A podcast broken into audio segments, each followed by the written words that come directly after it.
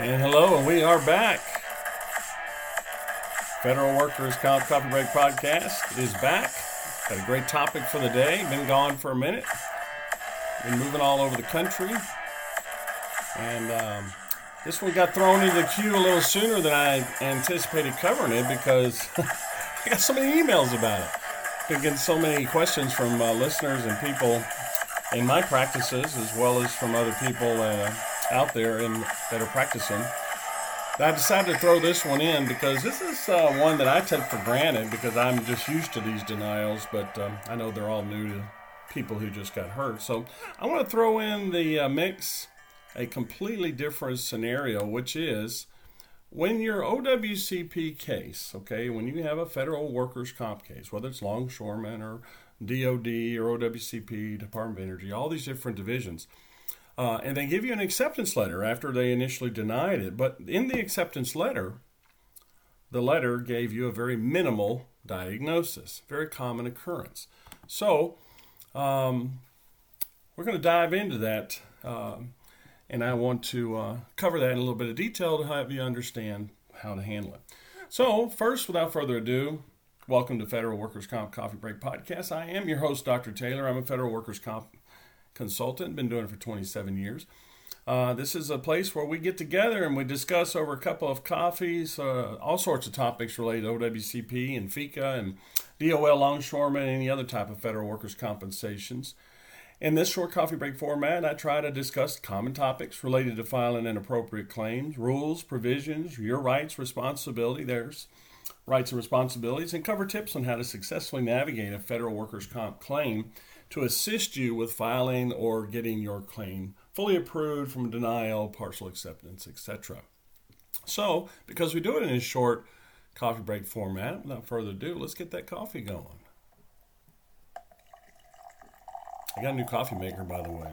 New espresso machine. I love it. With an espresso machine. All right, so what we're going to do is we're going to start off with covering if you're a federal worker and you have a federal workers' compensation claim and you filed either as a traumatic injury or over a period of two shifts or more, occupational illness, CA1, CA2 type stuff, and your injury, and you upload or you mail your proper CA forms and um, your written statements, and you've done all the things the right way, and uh, then you get a letter. Okay, and OWCP provides you an explanation of acceptance or denial.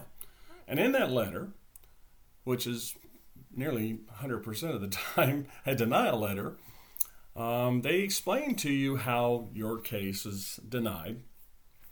And then you go and start to fight it. So you get with your medical provider, and if you and your, your doc um, believe you've got an injured federal worker case, then you will submit that all your conditions um, were work related, and then you uh, submit that stuff and then you get a letter back that it's accepted. But in that letter, there's a problem. And that problem is that it's a minimal acceptance of diagnosis. Okay?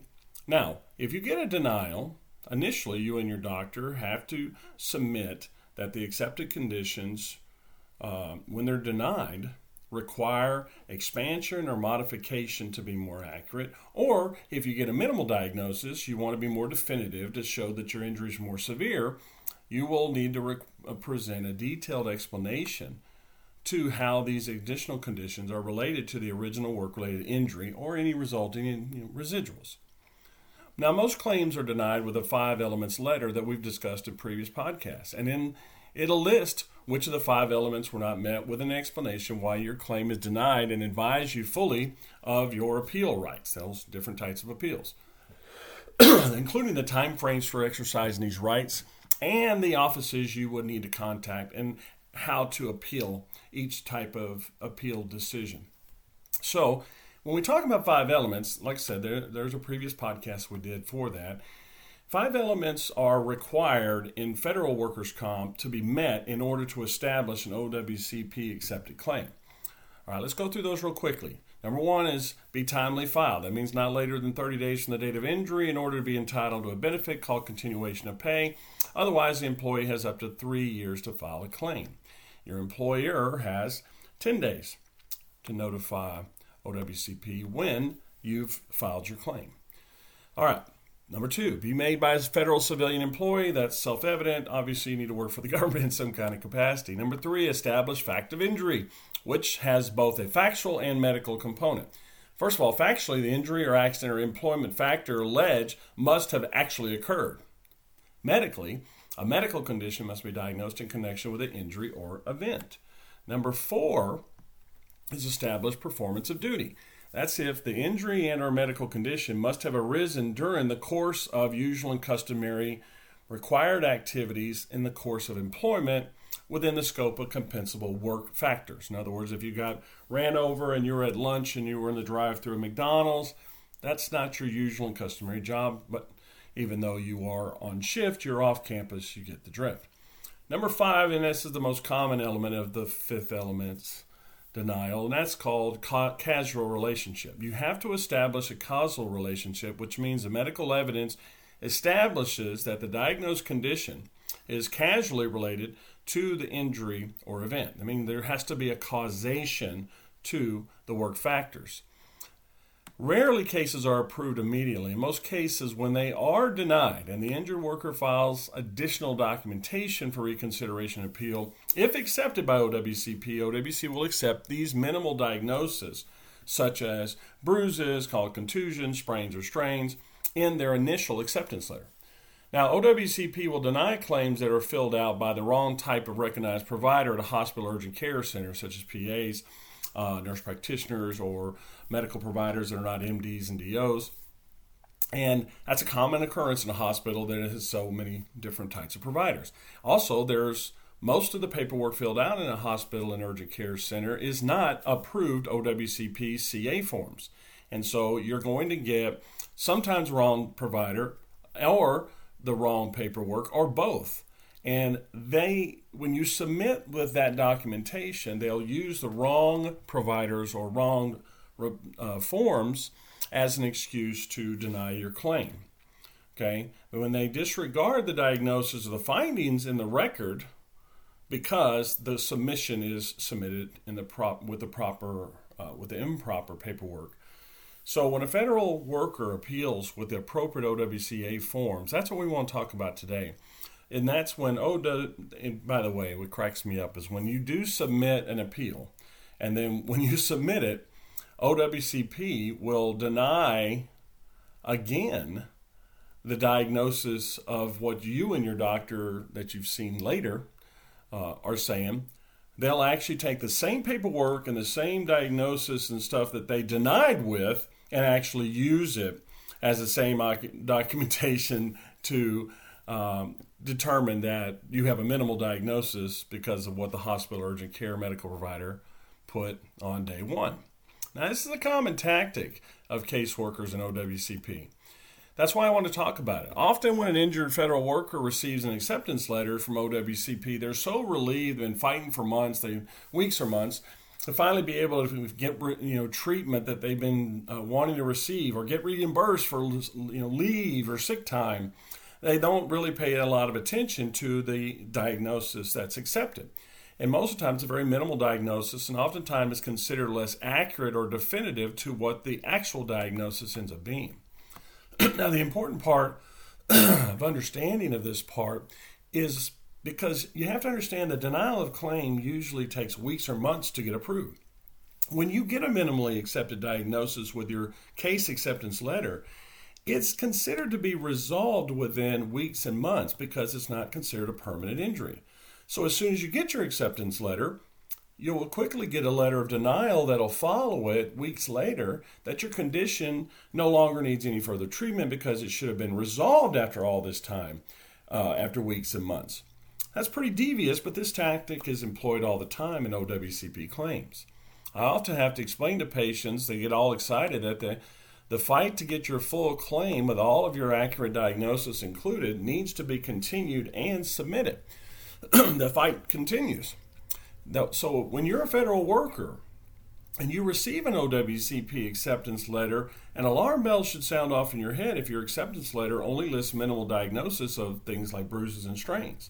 Oftentimes, when an intake medical provider sees an orthopedic injury, Generalists or emergency room doctors will usually diagnose it as a general condition, catch all diagnosis of strain and sprain, or pain or swelling or contusion. This is due to the fact that the amount of damage or severity has not been confirmed more definitively by x rays or CTs or MRI. This is just classic medical training. you have to understand that. Later on the same day or next week or next weeks, these diagnostic tests or labs, etc., confirm a more severe diagnosis and we have more definitive information that needs to be listed in your list of diagnosis in your OWCP case. But the caseworker ignores these additional diagnoses and only lists the initial intake diagnosis of the urgent care provider and that's a common occurrence. I always find it interesting that the same urgent care provider's paperwork that's insufficient to establish a claim is now sufficient to minimize your injury. So they cherry pick what they want to accept and use at their discretion. Why I have to clear my throat this day. A little tickle. So it's important for you to understand the importance of continuing the fight. Okay? This is because when they use this tactic, they're going to hit you with a denial after the acceptance, and you have to be prepared for it. You have to understand that these minimal diagnoses, such as contusion, simply say that you suffered bruises to your body areas. It is, under, it is important to understand that bruises are considered a short term problem or resolves quickly in days and weeks. Strains are injuries to muscles and tendons that are minor as microscopic tears that weaken muscles and tendons, but also can be macroscopic tear. I mean, just large enough for you to see with your eyes, to the point of full thickness or partial thickness tears that often result in surgery. So strains can be severe, but strains are graded in, in severity in medicine. But the ICD 10 codes that they put on usually is is not definitive on day one because medical training is they want to know more about how severe the strain is based on definitive diagnostics. So, minimal strains typically are considered a short term problem that will resolve in a short amount of time and, again, weeks or months. Sprains are injuries to ligaments and joints without dislocation or fracture. Sprains can result in things like 25 to 50 percent of the muscle or ligament, sorry, the ligament tear um, and that can be a significant tear and sometimes be a complete tear that is usually disabling for a period of time and can even result in surgery to regain normal use or function of injured areas. Most injured federal workers and their medical providers are so excited to receive an acceptance letter that they do not pay a lot of attention to the accepted conditions and are caught off guard when they receive a denial letter weeks later from the caseworker that they no longer are covering benefits for the accepted OWCP case they just won due to a second opinion doctor stating that these medical diagnosis conditions have resolved or should have resolved. That's a common tactic. So let me go through this denial strategy and how it works and what is the remedy. After an acceptance letter is sent out to the injured federal worker with a minimal diagnosis, the OWCP caseworker will soon after send another letter to a second opinion doctor. That letter is sent to the OWCP second opinion doctor is called a statement of accepted facts. And it usually includes several questions. I'm going to paraphrase here, but usually the questions are along the line of number one, do you think these bruises and strains have resolved? Number two, do you think any continuation of disability or treatment or modified duty should be continued? Or do you think any further medical care is medically necessary? I think you get the picture at this point. But that's what they do to shut the case down. The second opinion doctor will review the reports that the caseworker provides for the second opinion doctor to do a paper review in order to determine if these temporary minimal diagnoses are resolved and that further disability or medical care is appropriate. Now, understand, oftentimes this is not an actual examination of the patient by the second opinion doctor, but a paperwork review. And the caseworker is going to cherry pick what paperwork she wants to present to get a little bit of a biased opinion. But there are times when the injured federal worker is required to be examined by the second opinion doctor, and the second opinion doctor, of course, agrees that the condition is resolved and no further care is necessary. Especially if the caseworker sends minimal amount of medical records and leaves out other reports that are more definitive or more diagnostic and give better information. Oftentimes, the additional diagnostics do not make it to the second opinion doctor, and a biased report and opinion is provided without all the full clinical paperwork being accurate or the definitive information to be reviewed. I see second opinion doctors that make mistakes not with intention, but because they were limited in what they were provided. And then the patient shows up with more of the full record, and it actually gives the chance to the second opinion doctor to make a more appropriate ruling that usually is isn't a more appropriate ruling. That's why I tell patients to always take all their records with them just in case that second opinion doctor didn't get them. But in order for OWCP minimal diagnosis to be accepted, and the additional diagnostics and specialist referrals that diagnose, diagnose a patient with a condition, you want to make sure that you get that stuff to the second opinion doctor or provide it to him once he makes a paperwork revo- ruling, because usually it's to prevent more expensive care like surgery, etc. So, what do you do if you're an OWC accepted federal injury that receives a minimal diagnosis and you've won your case, but it's not accurate to the severity of your injury? You have more than a bruise or a strain.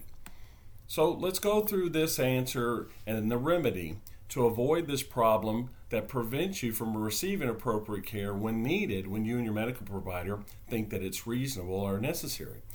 Understand first that some people really do have minor injuries. I work in an occupational medicine clinic where we do family medicine, occupational medicine, and we treat minor injuries all the time. They're extremely painful for the first few days or a couple of weeks, but with pain injections, medication, and therapy, they get better quickly and only miss a few days or weeks and rarely need much time to recover.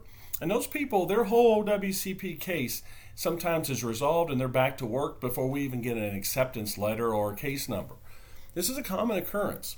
The important thing you need to know as an injured federal worker is to remember if you're presenting further evidence of how you're injured, make sure that what you're trying to do is, is accurate and appropriate. If you know that you're more than a contusion or a strain, well, then you want to fight to get more included. A lot of people that is all they have and it's okay. That we just say it's a sprain or strain they get treated for a few days or weeks and then they go back to work and it's it's over. But a lot of people don't have the same level of outcome because their injury is more severe and it does need to be expanded from just the minimal diagnosis that's accepted Okay, this is vitally be important because the OWCP caseworker does not know you. They've never seen you and your injuries and your bruises. Oftentimes, when they're really bad, I'll take pictures of them just so the claims examiner can see them or the caseworker can see them.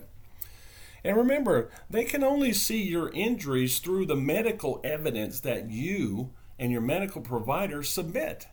So they don't know. Okay? Now, let's go through this with steps.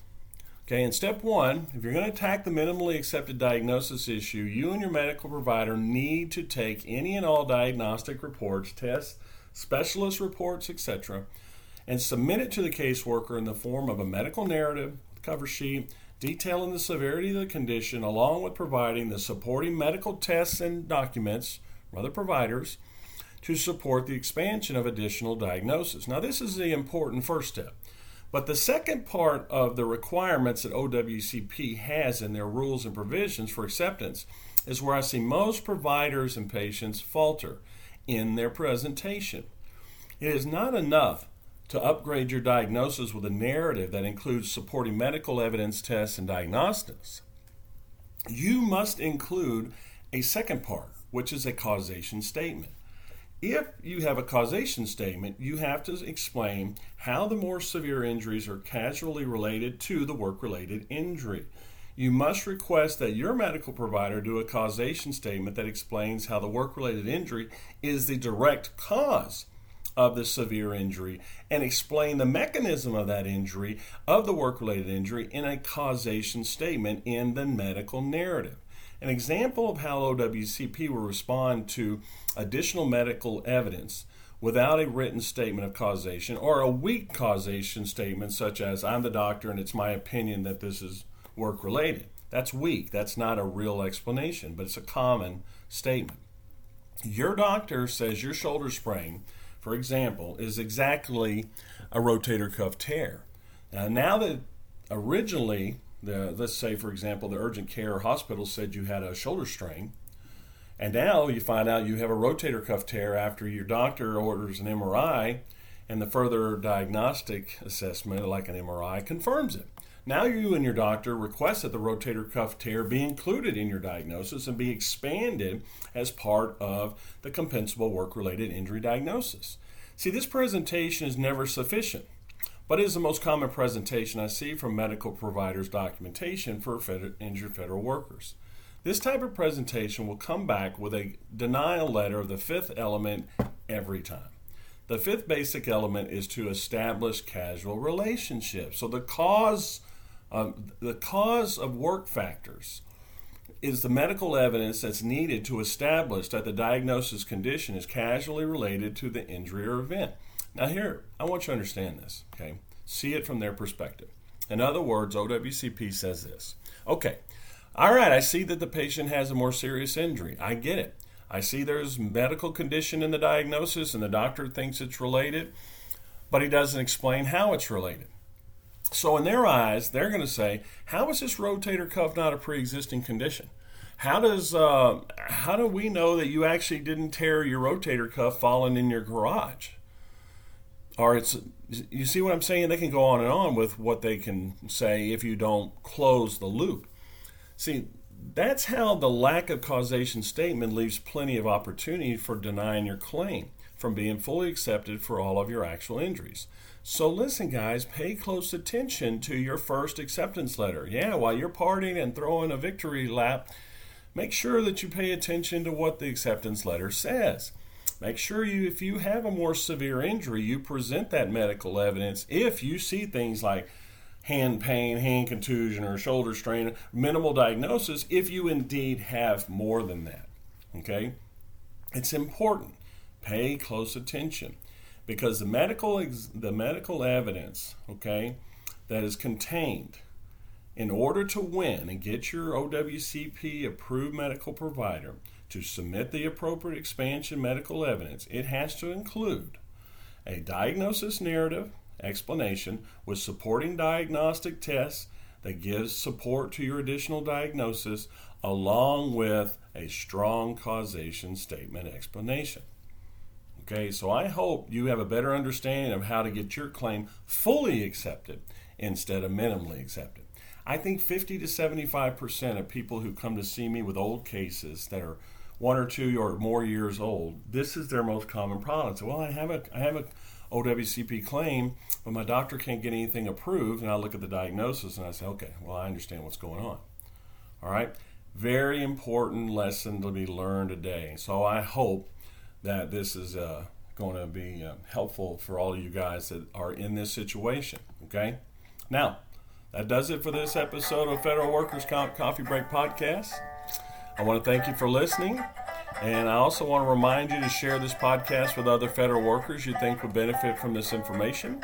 And also, if you need an approved medical provider for your DOL, OWC, or federal maritime longshoreman case in Florida, you can find me in Tampa in two different locations and in Jacksonville. You, if you want to make a consultation with me or to discuss your case, or if you know someone you think would uh, benefit in Florida who's been recently injured or has an older case, uh, just have them email me or call my clinic at 813 877 6900. Also, if you're in another state and you want me to assist you with any claim questions or assistance for you and your doctor, you can email me at fedcompconsultants at protonmail. I do this for as a free service to you. I know I cannot be all over the country anymore, and sometimes you need to teach this stuff to your doctor. And I understand, and I want to be helpful. Okay. All right, so I'm going to get this coffee going. And as usual, I want to thank all of you who are listening to who put on that uniform, that badge, deliver that mail, take care of our veterans, and make this government run. This is a big thank you. I do this for free just for you. Um, we could not do any of this without all the work that all you guys out there do, whether you're a soldier, you're a doctor, you're a mailman. I know how hard government work is. So, this is a big thank you to you. And remember, if you have an injured federal claim and you need assistance, I'm here to help. All right, guys, I'll see you next time. I'm off to get my next cup of coffee for answering all of you guys' emails. I have quite a few these past few weeks. Also, you can find me on Twitter now at Fed Comp Podcast. That's at capital F E D, capital C O M P, capital P O D C A S T, at FedComp Podcast. Drop me a message there, and I'll see you next time.